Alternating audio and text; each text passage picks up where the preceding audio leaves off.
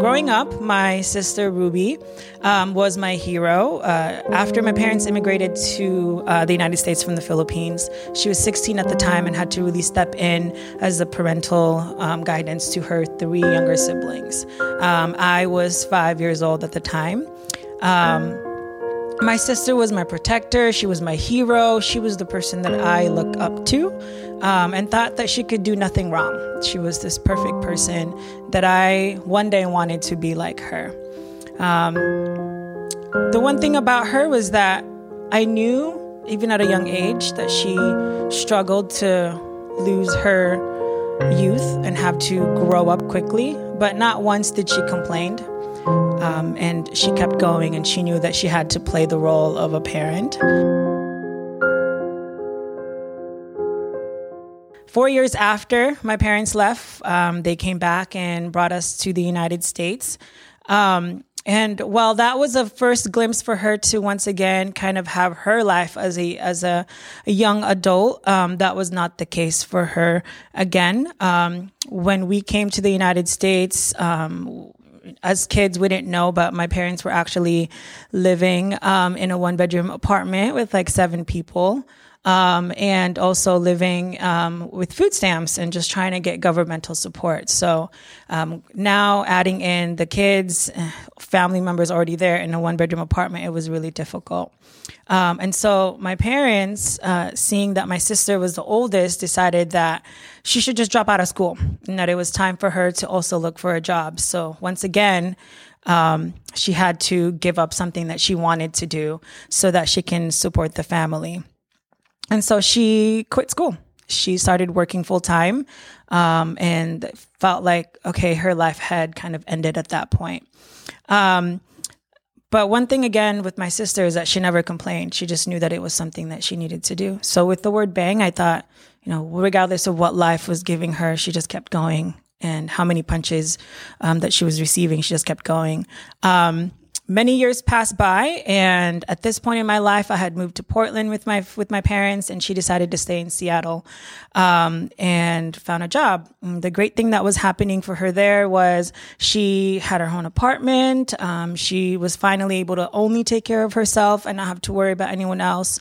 Um, she found um, her partner. They were in a long-term committed relationship and everything seemed really great until one day um, she found out that this guy who she was dating at that point for three or four years was actually married um, with a woman in the Philippines and had kids. And so another thing that had happened, and, and for her it was really difficult. That's not the worst part. When she found out, um, he had um, hit her multiple times. Um, and my aunt, who's in Seattle, called, um, or she called my aunt, and my aunt came to see if she was okay. And she was in tears, bleeding, and we had to, my aunt had to take her to the hospital. Prior to that, my sister would always kind of call me every single night because being that she lived by herself, um, she, she didn't know how to drive, so she would take public transportation to work and then come home. And sometimes she worked at night and she needed someone to uh, talk to over the phone to kind of keep her company. And so the day that I had found out um, that she had been, you know, um, a victim of domestic violence, um, I wondered why she didn't call me or why she um, wouldn't even try to reach out to any anyone in our family. And it was just my aunt that, um, who she's not really close with. And so after everything said and done, she went to the hospital. She was asked to move to Portland with the rest of the family, and she was never the same. This was about 2006. Ever since then, she had kind of um, became really depressed and just have lost interest in life. Um, and at that point in her life, she felt like nothing else mattered.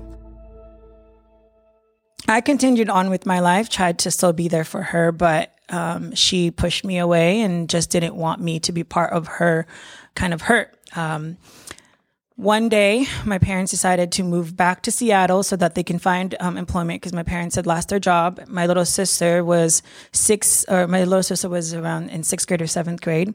Um, so it was my sister, my older sister Ruby, and my sister Michelle living with each other in an apartment. And I get a phone call And um, I picked it up, and my little sister is in tears, saying that our sister had um, tried to like cut herself.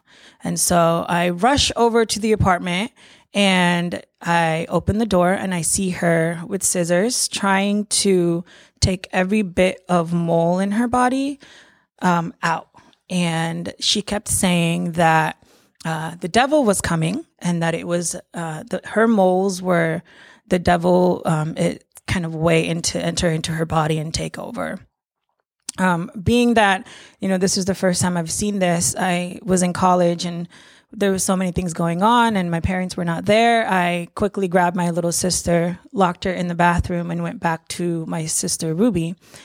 There, she saw me and directly made charge um, towards me and with scissors in hand. And at that point, all I could remember hearing and kind of waiting for was that bang, was that she's going to hit me. And that was going to be it. And so as she approached me and tried to essentially, you know, um, attack me with the scissors, um, she uh, kept saying that it was her way to save me from the devil and that she didn't want the devil to take over me. Um, I, I couldn't fight her. She was this person that I looked up to. There was no way that I would ever do that to her. So I let it be. Um, at the moment when I thought that it was gonna, it wasn't gonna end, um, she stepped back and she regained her consciousness. And that's when I had to call the cops and, and they came and um, uh, took her to the hospital. Um, where she was um, admitted and uh, found out that she had struggled with schizophrenia her whole life and that she was bipolar also. And so, not knowing anything about mental health and all of that stuff, she had struggled on her own. And when I heard this, that this was going to be the title, I thought about you know, what would be a good story for me to share so that it's meaningful.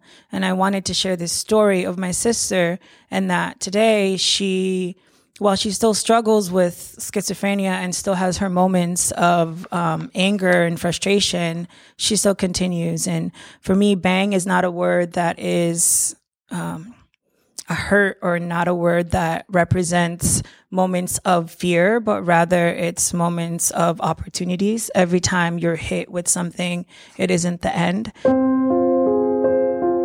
And seeing my sister continue to be who she is today, even though she's not the same person, um, she still tries to live her life as normal as possible.